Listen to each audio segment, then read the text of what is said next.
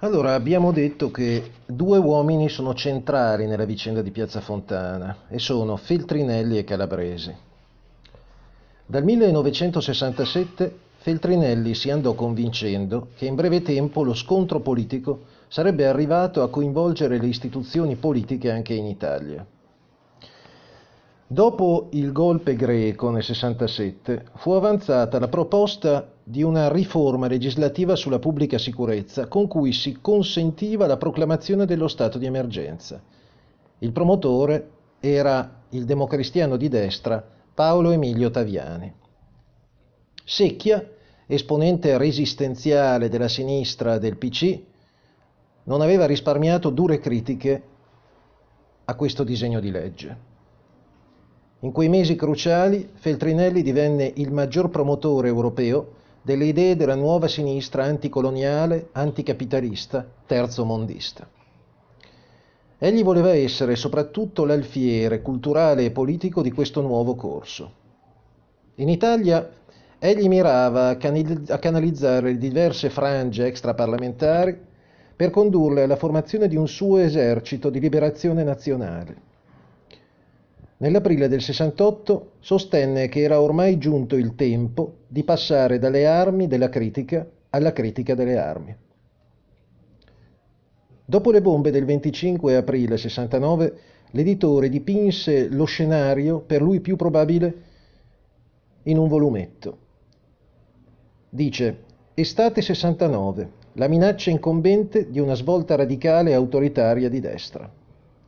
Un'iniziativa che gode, oltre che dei militari e della Nato, dice, scrive Feltrinelli, anche di alcune alte personalità politiche che cercheranno di legittimarsi davanti all'opinione pubblica italiana e straniera.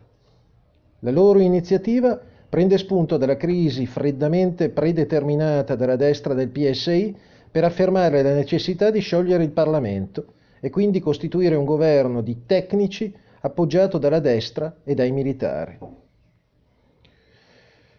Può darsi che lo spunto, dice sempre Feltrinelli, sia offerto da un evento che faccia esplodere la situazione. Un'avvertenza sindacale deliberatamente inasprita o sparando su folle di dimostranti. Dunque, scissione socialista, autunno caldo, strage, governo forte. Quell'agosto ci furono gli attentati ai treni di mezza Italia. Feltrinelli dice allo scrittore Tutino, Saverio Tutino, hai visto? Le mettono apposta per dare la colpa a me. L'editore si prepara a combattere. Egli dice, eh, dobbiamo istituire i gruppi di azione partigiana, una nuova resistenza affinta una cascina a Rocchetta Ligure per addestrare un nucleo di resistenza. Un'altra cascina a Monte Acuto di Ferraglio viene messa a disposizione da sua moglie, Sibilla Melega. Si approntano e ammassano radiotrasmittenti, armi ed esplosivi per far fronte al golpe fascista. Nel campo di addestramento c'erano esponenti del PC di Genova. I comunisti, tuttavia, non erano molto convinti dell'imminenza di un colpo di Stato.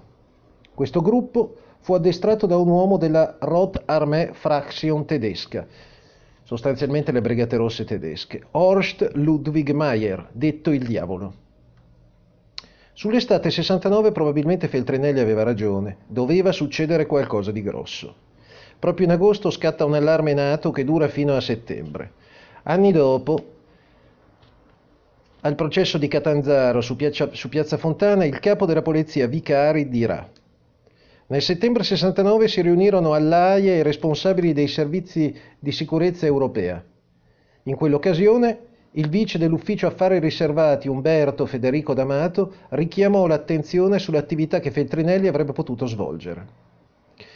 Un'informativa degli affari riservati del Viminale del 24 agosto 69 cita il ruolo di Mikis Raptis, e di un esercito internazionale in via di costituzione per liberare la Grecia dai colonnelli. In effetti, il 2 settembre 70 ad Atene accade un misterioso attentato fallito davanti all'ambasciata statunitense, salta in aria un'auto con targa svedese. A bordo un uomo e una donna dilaniati dallo scoppio. Si disse in anticipo rispetto all'intenzione, cioè che avessero calcolato male i tempi dell'esplosione. Le vittime erano arrivate da Milano. Maria Elena Angeloni, iscritta al Partito Comunista Italiano alla sezione di Milano, legata a Mala Gugini, avvocato difensore di Corradini e militante clandestina di quello che viene chiamato Super Clan, un gruppo terroristico appena costituitosi come costola fondativa delle neonate Brigate Rosse che nascono attorno al 69-70. L'altra vittima Georgios Kekouris, esponente della destra greca, infiltrato nel gruppo suddetto. A tal proposito facciamo solo un accenno a un argomento che tratteremo più avanti, cioè la nascita e le genesi delle Brigate Rosse. Nello stesso periodo in cui Feltrinelli parla della resistenza da prepararsi contro un eventuale colpo di Stato e della nascita dei GAP, gruppi armati eh, partigiani, militanti extraparlamentari di sinistra, un altro gruppo di militanti extraparlamentari di sinistra, o così definiti, concepisce l'idea dell'azione armata nelle fabbriche per smuovere la coscienza operaia alla lotta violenta al sistema. L'idea è concepita da eh, elementi provenienti dall'Università di Sociologia di Trento, di cui abbiamo già parlato, e da altri personaggi ambigui, Curcio e Corrado Simioni in primis, oltre che Moretti, Mulinaris, Franceschini e Mara Cagol.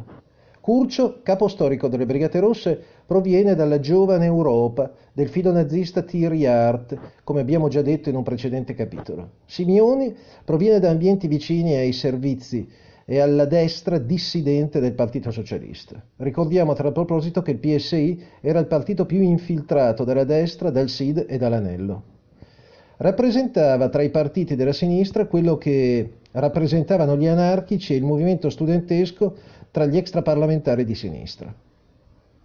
Dietro a Simeoni c'era Cavallo, Cavallo, provocatore del SID e della CIA, infiltrato nel mondo degli ex partigiani bianchi. Moretti, capo delle Brigate Rosse dal 1974 in poi, quando Curcio e gli storici saranno arrestati, era da studente alle superiori un filo mussoliniano convinto nipote della marchesa Anna Fallarino Casati Stampa, il cui marito era esponente dell'aristocrazia fascista, fu la marchesa a pagargli gli studi e a trovargli un posto all'azienda SIT Siemens.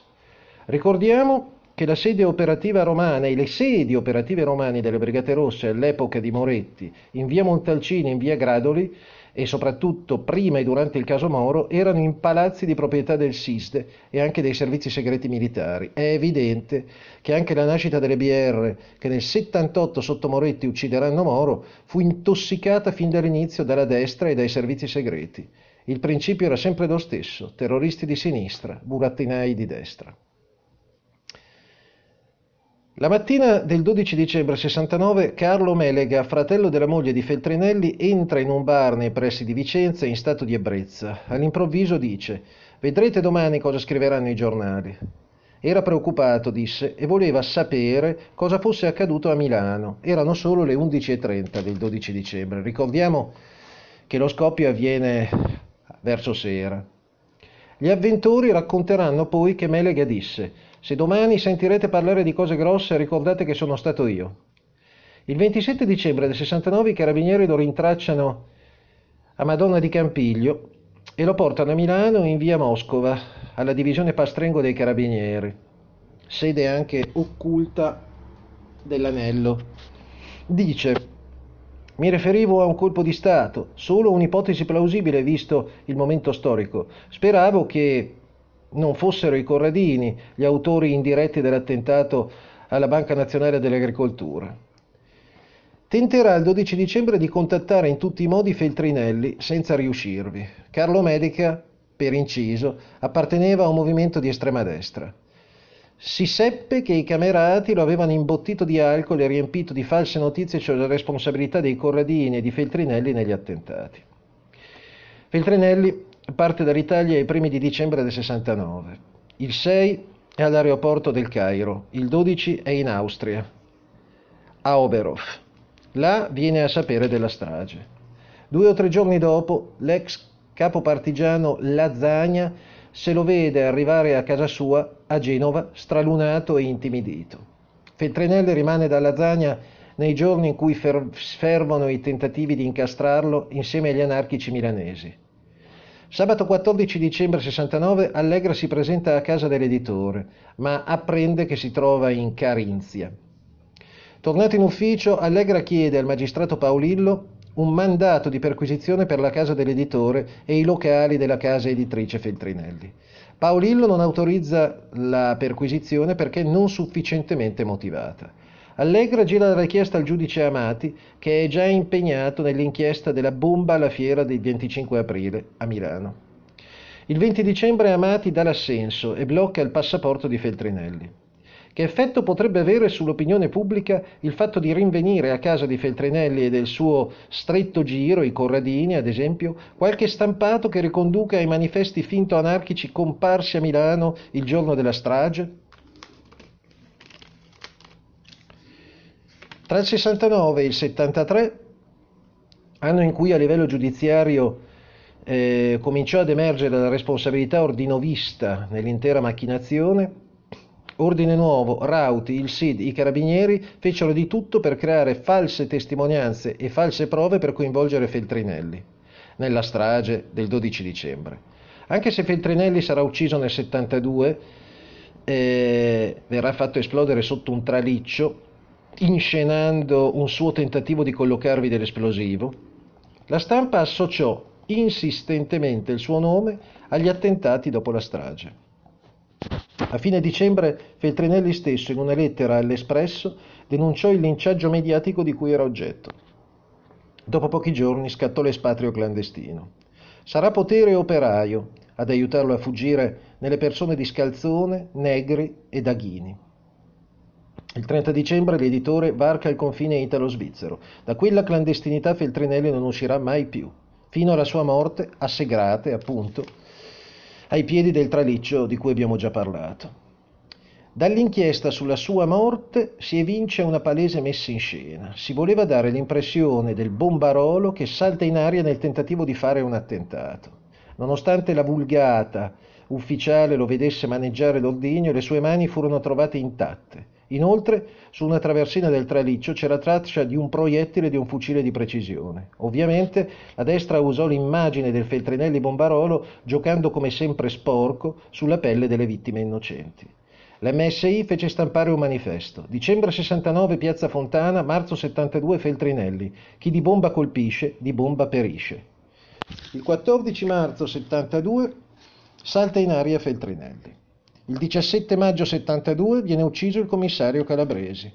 Un comando lo uccide sotto casa mentre sta per salire sulla sua 500 Fiat.